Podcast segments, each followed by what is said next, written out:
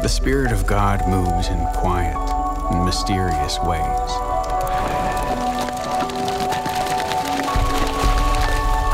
In and through us, like the breath we breathe. He's always been there, using our broken past for His purpose. Only look back to remember when He provided for you. He's here, now, moving in our midst. Live in His present.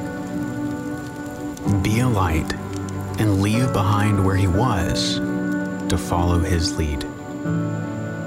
He's waiting for you to step out in faith and into the unknown to join Him.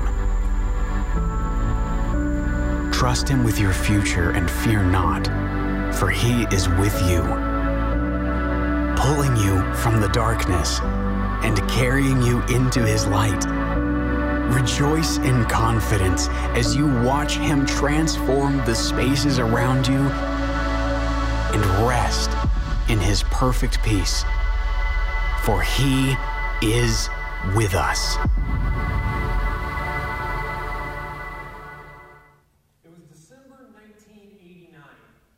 Men of the U.S. Army's elite 75th Ranger Regiment were strapped into a handful of C 141 Starlifter military aircraft. Their mission would be to seize a handful of airfields as well as a base camp in support of Operation Just Cause, a U.S. military operation that would depose of Panama's dictator Manuel Noriega. Now, to say there was heaviness on board the aircraft is an understatement. Uh, there was heaviness physically in that every single ranger packed about 100 to 150 pounds of extra equipment, weapons, and ammunition. But there was also a, a, a, an emotional heaviness on board that aircraft. You see, they'd be jumping into a combat zone. They would be jumping in the middle of the night, and on top of that, they'd be jumping at 500 feet, an extremely low altitude, so low that if their parachute, their main parachute, did not open, they wouldn't have time to pull their reserve. So I, I asked a couple of my friends who were on that operation, I said, Did you have any rangers who froze in the door. That's when they put them in the door to jump, and that green light went off and they refused to jump, and they said, Absolutely not. When that green light went off, their training kicked in, and they stepped into the darkness not knowing what the future would hold. Think about that phrase stepping into the darkness, not knowing what the future would hold. Some of you are there right now. This is your first Christmas that you've lost a loved one and, and that loved one is not there with you. And you've got this fear of Christmas's future. You, you, you, you have to step into the darkness, not knowing what the future will hold. Some of you may have just lost your job. And with that, you can't even put toys under the tree, not even food on the table. You're stepping into the darkness. You fought that cancer for years, you've beaten that cancer, and now it's back with a vengeance. You start another regimen of chemo and radiation. You're stepping into the darkness. COVID, climate change, inflation, wars, rumors of wars, all these things swirling in the news, and it raises your anxiety levels, and you're looking at a future with a lot of fear, and it begs a question Where do you go for your security when you fear the future. Such is what we're going to talk about today. In fact, if you get anything at all out of today's teaching, get this. When Jesus is your security, you can step into the darkness in confidence. When Jesus is your security, you can step into the darkness in confidence. Well, God's got a whole lot to say about that as we wrap up our Christmas series called Christmas Past, Christmas Present, Christmas Future. It's in this series in which we're taking a twist on a Christmas Carol by Charles Dickens. And if you may remember from A Christmas Carol, Christmas Future is all about a fear of the future. That's what we're going to be talking about today. We're going to be hanging out in one main place of Scripture, Psalm 46, 11 powerful verses that help us when we have a fear of the future. Future. Uh, uh turn to Psalm 46. Let me set the scene for what's going on because we have to understand the context of this psalm to apply it well in our lives. Psalm 46, turn to it. Here we go. Go back 2,000 years ago. Jesus is born in a manger. We celebrate that in just a handful of days. Jesus steps down from his throne into the dirt, walks the dirt for 33 years. He goes to the cross, he dies, he's buried, he's resurrected. That resurrection is more important than Christmas. Without that resurrection, our faith is meaningless. Now, go 700 years before Jesus. Israel is split into two kingdoms. You have a northern kingdom, which has been taken over by an Assyrian king, an evil king by the name of Sennacherib. Sennacherib's also a military leader, and he's taken over all of the northern kingdom. He's exiled a big majority of the northern kingdom to his own territories. And now he's encroached into the southern kingdom. The southern kingdom has 46 cities taken over by Sennacherib. On top of that, he's taken 200,000 captives and he has 185,000 STRAC troops surrounding Jerusalem. The southern kingdom's led by a great king, a great godly king. His name is Hezekiah. Uh, Hezekiah has an incredible prophet who's his spiritual guide. His name is Isaiah. Isaiah writes more about the coming Messiah, his birth, his life, his death, and his resurrection than any other prophet in the Bible. Hezekiah knows that his goose is cooked. 185,000 troops have surrounded Jerusalem. They're outmanned, they're outgunned, and so he calls for a national day of prayer and fasting. And then he goes to Isaiah and says, I need you, we need you to intercede to God for us. And Isaiah does. And in the words of the great theologian Forrest Gump, on that day, God showed up and 185,000 troops die in the speed of a thought. The angel of the Lord rids Hezekiah and Israel of that problem. Hezekiah, in his 14th year of reign, uh, now has another 15 years to lead Judah and the southern kingdom. So, with that background, an unknown priest writes Psalm 46 and probably Psalm 47 and Psalm 48. So, Psalm 46, that's what we're going to be digging into today. Remember that main thought. When Jesus is your security, you can step into the darkness in confidence. You guys ready to go? All right, here we go. Psalm 46, verse 1. God is our refuge and strength, an ever present help in trouble. Some of your translations say, in times of trouble. So he says God's three things right out of the bat. He's our refuge, He's our strength, He's our ever present help. He's our refuge. That means we can go to Him at any time for safety, that He is our safe place we can go. He's our strength. When you're going through the darkness, when you're stepping into the darkness, you run out of strength. And God gives us that emotional, physical, and spiritual strength. And He's our ever present help. That means He's with us 24 hours a day, seven days a week. We can go to Him when our world is rocked, when the bottom falls out. Those are good things. But then this unknown priest says, in trouble or in times of trouble. He's speaking to God's chosen people, and we have to understand that all of us here are going to go through trouble in our lives, no matter how much we serve, no matter how good we are, no matter how well we treat puppies or even may I say it, cats?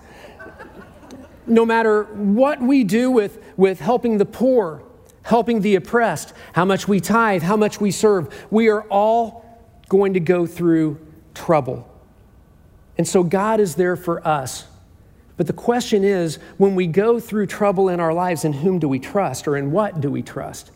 David would write in Psalm 20, verse 7, he would say, Some trust in chariots and some in horses, but we trust in the name of the Lord our God. Now, understand that David had an incredible army, an army with a lot of strong chariots and a whole lot of strong horses. But David also knew that he couldn't trust in them only. He had to first and foremost trust in God. And why is that? Because we're all going to have trouble hours before Jesus would go to the cross, where he would step into darkness that we can't even fathom. When Jesus goes to the cross to be crushed for our iniquity, just handful of hours before that, he's talking to his disciples. And in John 16, verse 33, he says these words. He says, I've told you these things so that in me you may have peace. In this world you will have trouble. You're going to have COVID. You're going to have floods. You're going to have inflation. You're going to have cancer. You're going to have people dying too young. Good people suffering from bad things. But take heart, I've overcome the world. So, with this, Jesus gives us a warning. In the world, all of us are going to face trouble. None of us are immune to darkness. But he says, the promise is take heart. I've overcome the world. I will never leave you nor forsake you. And something that we have to get into our minds as we deal with darkness in our lives is we have to default to Christ. We have to default to Christ as we step into the darkness. I'm going to talk about that more at the end of today's teaching. But we have to train our minds to go to Christ when we're in the darkness.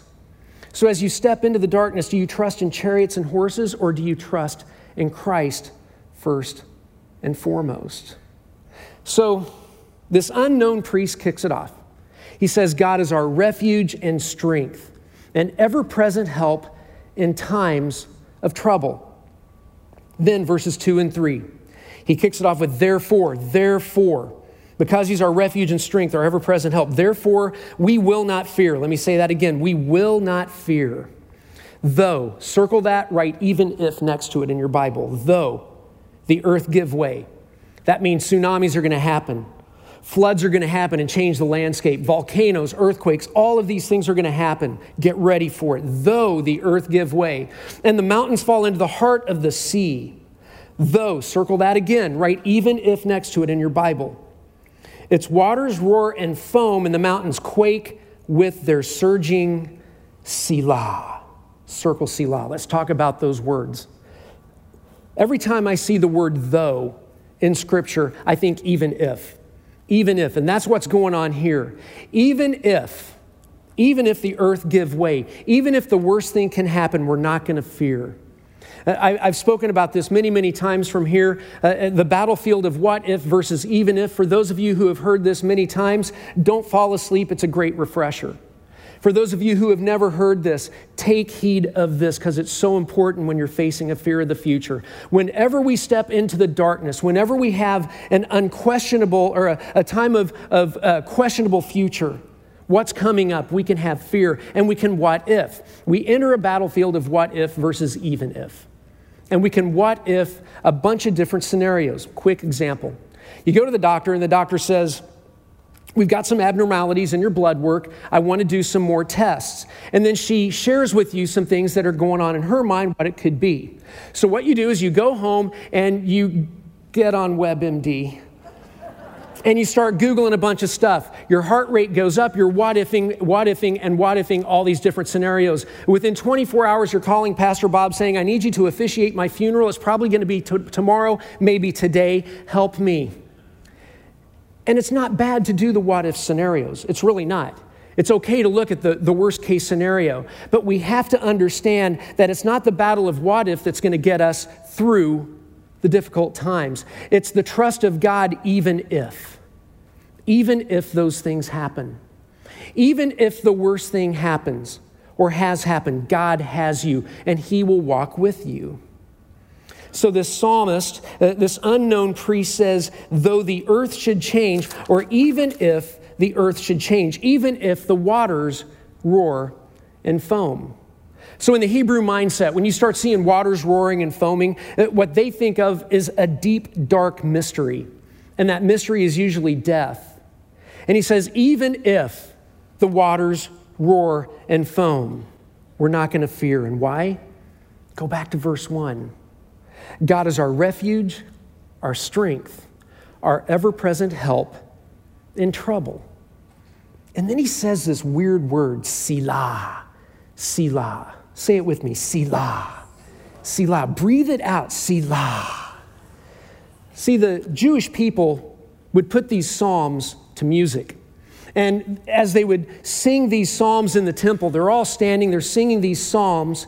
And when they hit Selah, they would take a break. Selah means a break, it means an interlude, it's a musical term. And they would go down on their knees, and it's as if they were on their knees worshiping God, looking up and out with their hearts.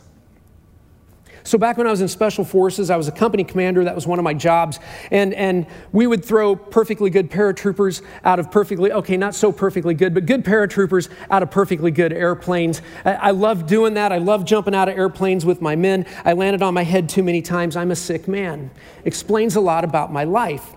But what would happen is, as a company commander, I would get these new paratroopers coming, coming out of the U.S. Army Airborne School. They would have five jumps. We called them five jump chumps. And when they would show up into our unit, I wanted to make sure when we jumped, they would be the first ones in the door in the aircraft when we would jump. And so I could give them confidence, not only in themselves, but in their equipment. Confident in the unit that they're jumping with. And I would always tell the paratrooper, I'm saying, I say, listen, I'm going to put you in the door. You're going to stand in the door. When that green light goes off, I'm going to slap you on the bottom and you're going to jump. But here's the thing I want you to look up and I want you to look out. I want you to breathe. Don't look down. If you look down, you're going to freeze in the door. And when that happens, you're going to walk with a limp for two or three days because my boot is going to be into your bottom really hard because you're going to jump. I'm helping you with confidence. Do you understand? Yes, sir. My point is, is that when we step into the darkness, it can be like we're that paratrooper standing in the door for the first time in a real unit. And we're looking down and we see nothing but darkness and fear. And what God tells us to do is look up and look out and breathe to Selah. Verses 4 through 7. This unknown priest continues in the story. He says, There is a river whose streams make glad the city of God. Now, that river, or that city of God, is, is Jerusalem the holy place where the Most High dwells. Uh, God is within her, she will not fall. So remember the context. Sennacherib has taken over all these kingdoms all around them. There's a lot of fear. He writes, God will help her at the break of day. The angel of the Lord kills 185,000 troops at dawn. Nations are in uproar, kingdoms fall. He, God, lifts his voice, the earth melts. And then look at this the Lord Almighty is with us. The God of Jacob is our fortress, Selah. Jerusalem is one of those ancient cities built in the Middle East a few thousand years ago, several thousand years ago, that's not built on a river. And that's a problem because if you would have somebody like Sennacherib come and surround your city, guess what would happen?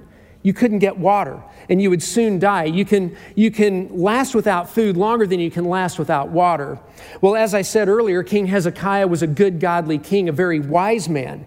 And he commissioned several, a, a whole lot of laborers to dig into the rock and dig an underground tunnel 2,000 feet long from the spring of Gihon outside of Jerusalem to the pool of Siloam inside Jerusalem. And that would then give the people water. The pool of Siloam, that's where Jesus heals a blind man in John chapter 9. So they've got water to come into the city. That's when he says there is a river whose streams make glad the city of God. That's what he's referring to. But we can also use this as a reference point for Jesus. Everything in the Old Testament points to Jesus, and this is one of those things.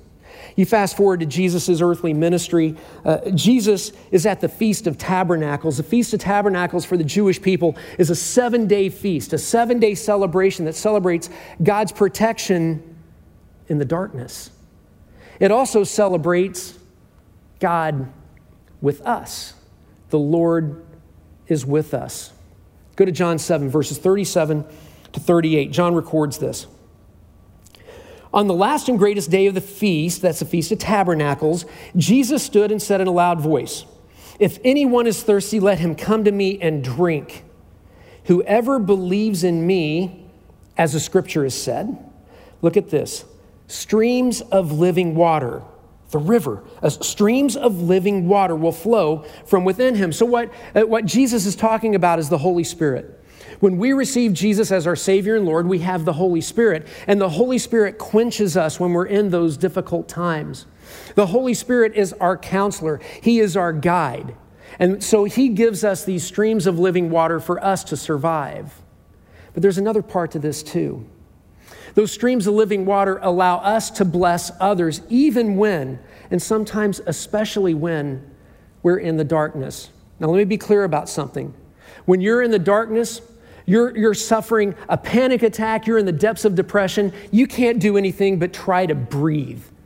But there comes a time in your season of grief or in your season that you're in that you need to be able to stand up and be a blessing to others, to be streams of living water to others. Quick example of that handful of weeks ago, uh, Pastor Santiago at Hosanna Church down in Mount Vernon. It's a Hispanic church that we've just fallen in love with. Uh, we love Pastor Santiago, Claudia, his wife, and their kids. Uh, we support them just with prayer and love. They're just great people. Pastor Santiago got COVID.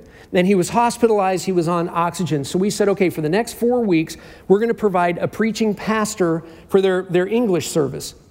Week one, Pastor Brian. Week two was me. Week three, Pastor Scotty. Week four, Pastor Bill. And we preached at Hosanna Church, just a great church. Well, Pastor Brian was preaching there week one. And from his hospital room, Pastor Santiago is watching the service. When the service is done, he texts Brian these words. He said, After watching our Sunday service online from the hospital, my doctor walked in and saw that I was having a moment.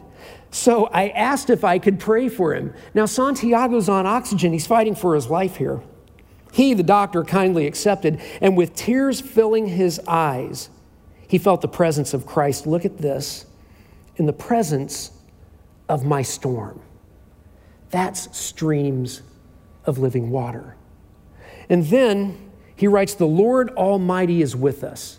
The Lord Almighty is with us. The God of Jacob is our fortress. That means we can go with him. That the Lord Almighty is with us. Emmanuel, God with us. Pastor Bob preached on this last weekend. If you didn't see uh, the whole sermon about Emmanuel, God with us, go back and look at it because it's a solid sermon. The Lord is with us. And we got to remember that, that when we're in the darkness, we don't fight alone. And then he says, Selah. Selah, breathe, take a break. Get on your knees. Look up and look out. And remember who's on the throne. That's Jesus. And who's supposed to deny yourself, pick up your cross and follow him. And he oftentimes takes us to those really dark places for his good and perfect will. Selah. Verses 8 and 9. Come and see the works of the Lord. Okay, so now then he's going to start looking at the evidence of God showing up.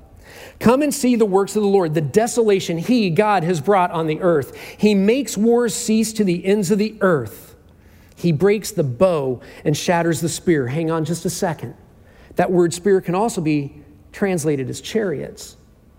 Some trust in chariots, some in horses. But we trust in the name of the Lord our God. He burns the shields with fire. He's saying, Look at the evidence. God is sovereign. He's always shown up for you, for, for, for the Jewish people. He's always shown up. He's going to show up again. And it's so important for us when we step into, dark, into the darkness to look at the evidence. To look at the evidence when we step into the darkness. Look at where God has shown up in our lives. Some of you right now may be saying, I've never had God show up in my life. Let me tell you, if you are here right now, if you're attending online and you're breathing and you're understanding this, you're on this side of the dirt, that's God showing up.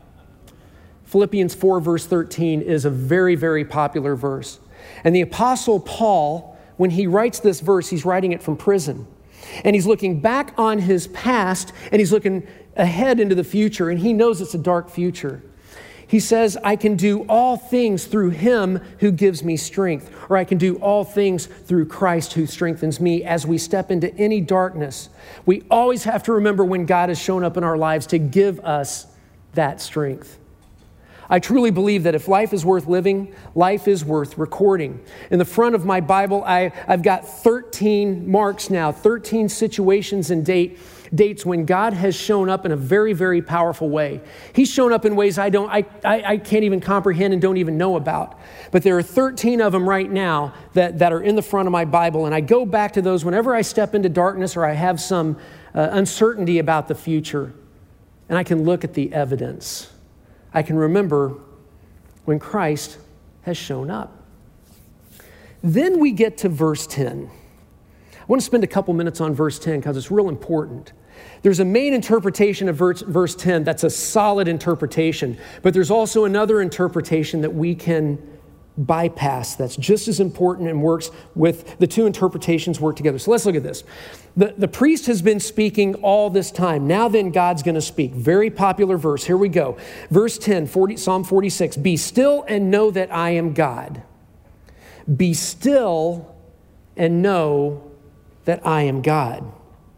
I will be exalted. That means I'm going to be lifted up. I'm going to be honored. I'm going to be worshiped. I'll be exalted among the nations. I will be exalted on the earth. And probably all of us who've heard this verse, uh, when, when we're at a time of darkness, a time when everything's falling to crud, we can, we can start freaking out. And God says, No, no, no, be still. I've got this. Trust me. Know that I am God. That's a solid interpretation. Don't lose that interpretation. Great interpretation. But there's more to it than that. That's God speaking to his chosen people. What if? What if he's speaking to the enemies of his people? Remember the context. Sennacherib has surrounded Jerusalem. Now, they're getting ready to do urban combat. Whenever you do urban combat, it's very complex, it's very, very difficult. The chances of casualties are extremely high. So, Sennacherib is planning, he's striving.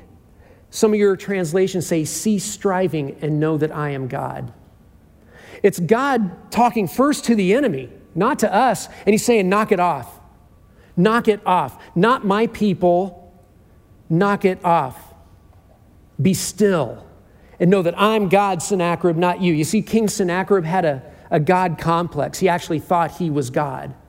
And after all of his troops are kerspankled and he goes back home with his tail between his legs, he shows up at his pagan temple worshiping a pagan god, and his sons come in and assassinate him. It's like God saying, Hey, who's God and who's not now? Sennacherib. So, a good interpretation of this is God is talking to the enemy, saying, Knock it off. Not my daughter, not my son, not my family. Be still and know that I am God. And that should give us hope that God rebukes the enemies in our lives, physically, emotionally, and specifically spiritually, when we're stepping into the darkness. He rebukes. Jesus did the same.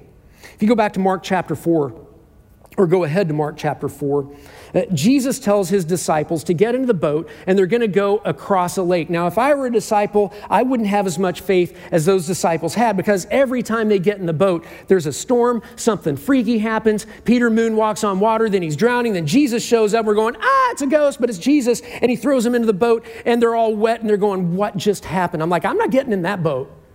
But he says, no, get in the boat.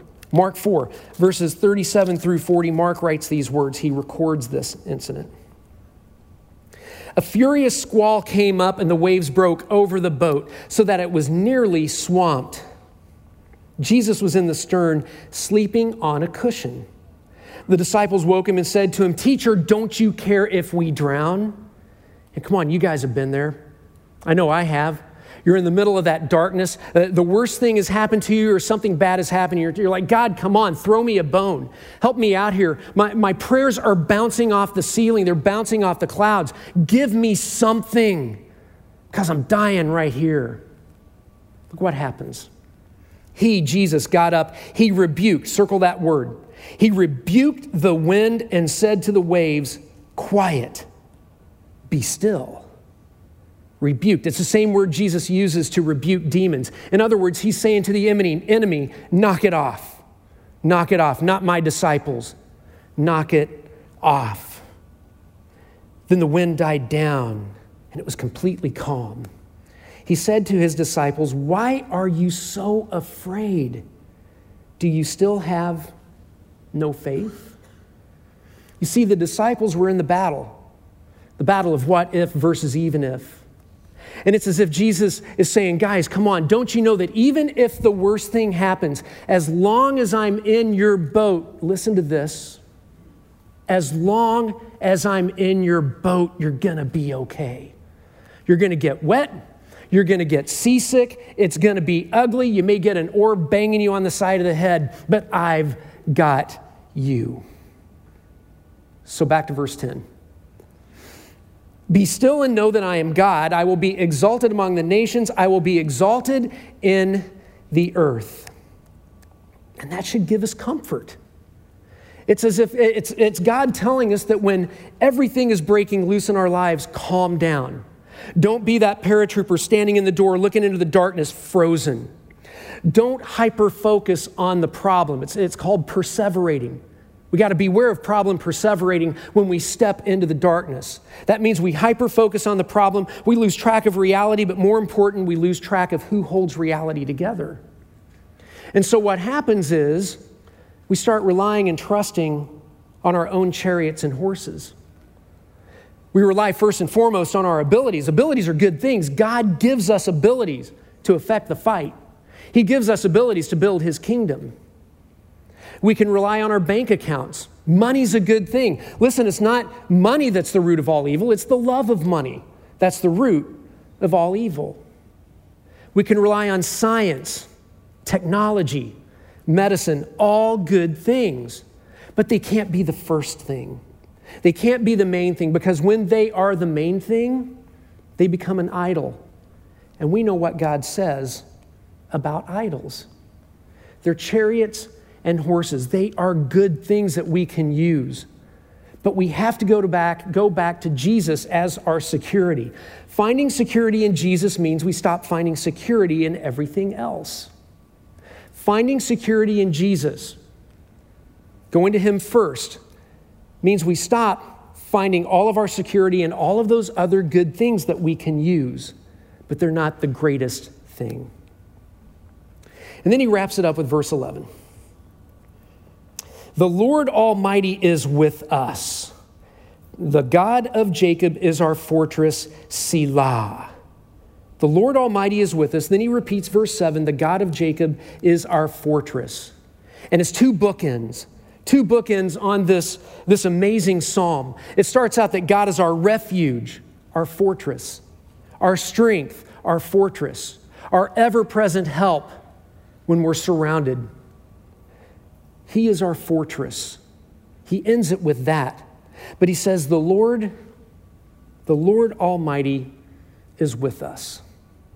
Christianity is the only religion of all the religions in the world in which the founder of that religion steps down his, from his throne and is born in a manure filled stable to an unwed teenager who would walk the dirt for 33 years, coming for a people who would betray him who would crucify him, who would go to the cross for our sins because he wants to set the record straight and get it right so we can have a relationship with the God who loves us. No other religion is like that. Emmanuel, God with us. We've seen it throughout this entire series Christmas past, Christmas present, and Christmas future. The beautiful thing is that God is with us, that we don't fight these battles alone. God is with us.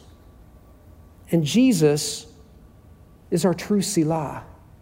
He's our true break in whatever's going on.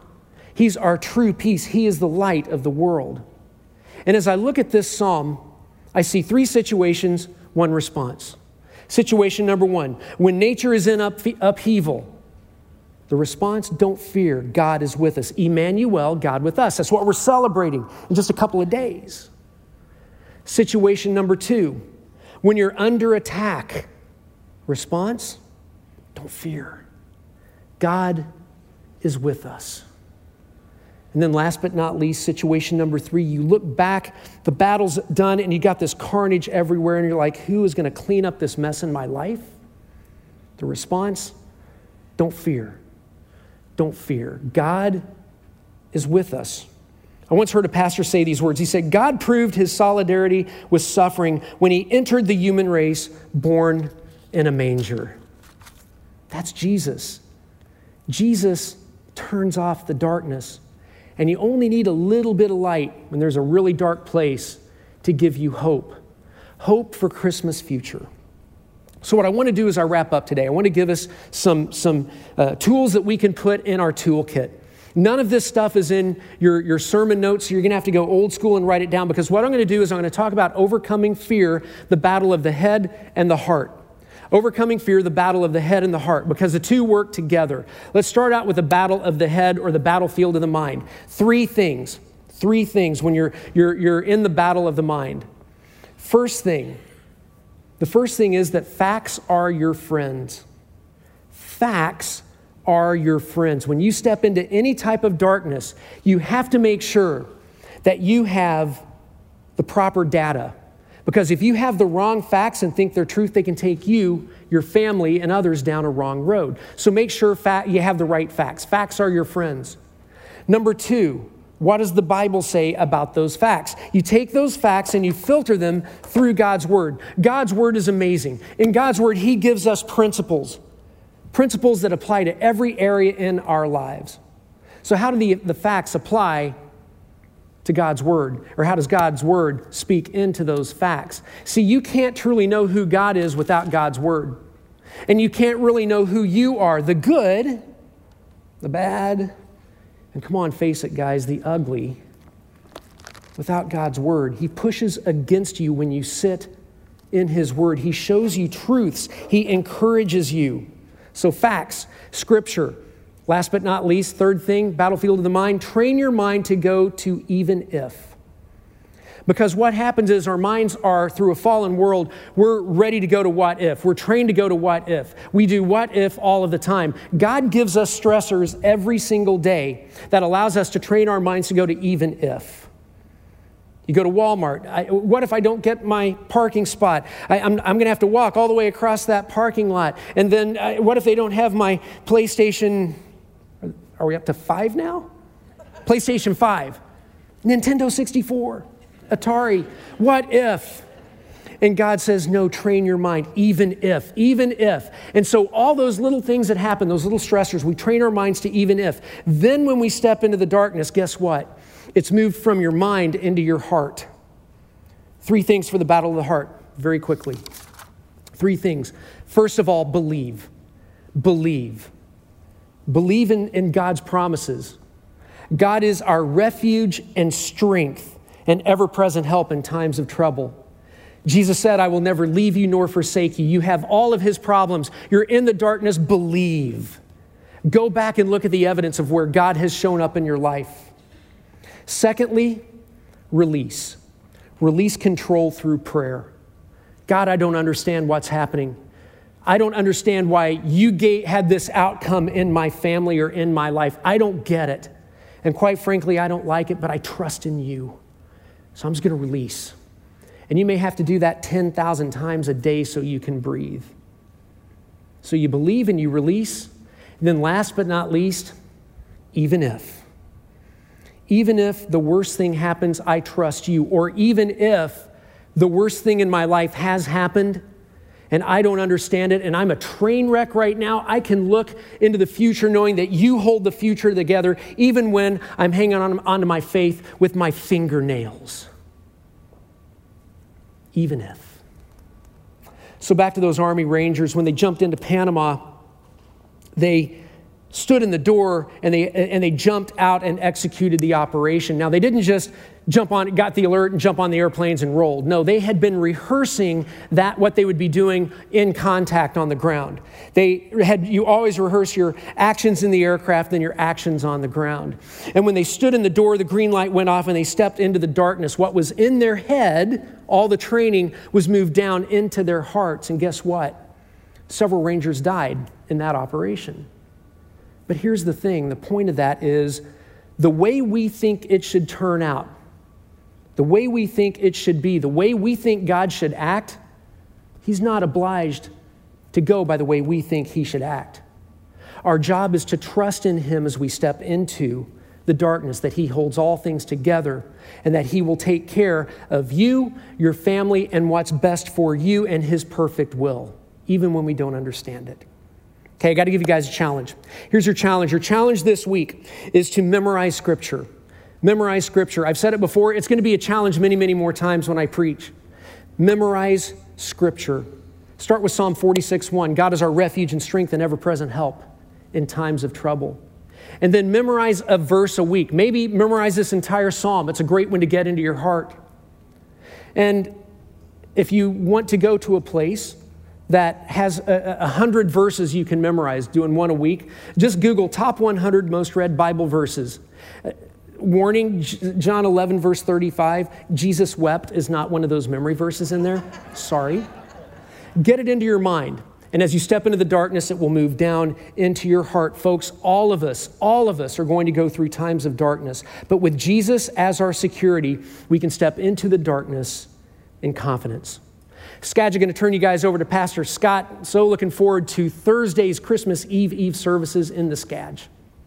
For those of you attending online, don't click off just yet because if you are going through darkness right now, we in Bellingham want to be praying for you.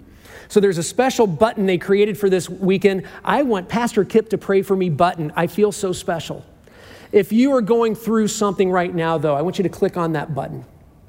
For those of you here in Bellingham, if any of you are in darkness right now, or if you know someone who is in darkness and you want to stand for them, I want you to stand and we're going to pray for you. You don't have to say anything, we want you to stand.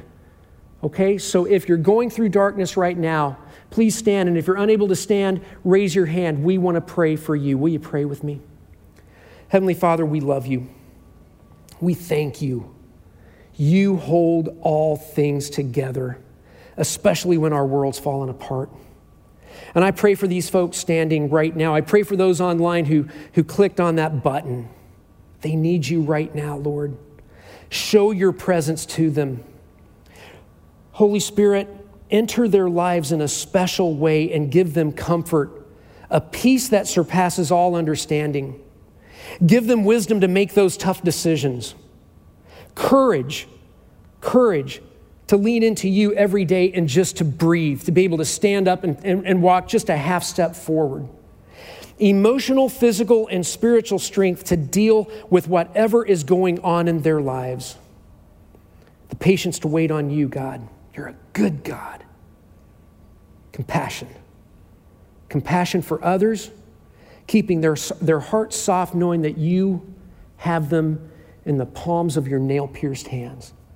We ask this in Jesus' name. And all God's people said, Amen.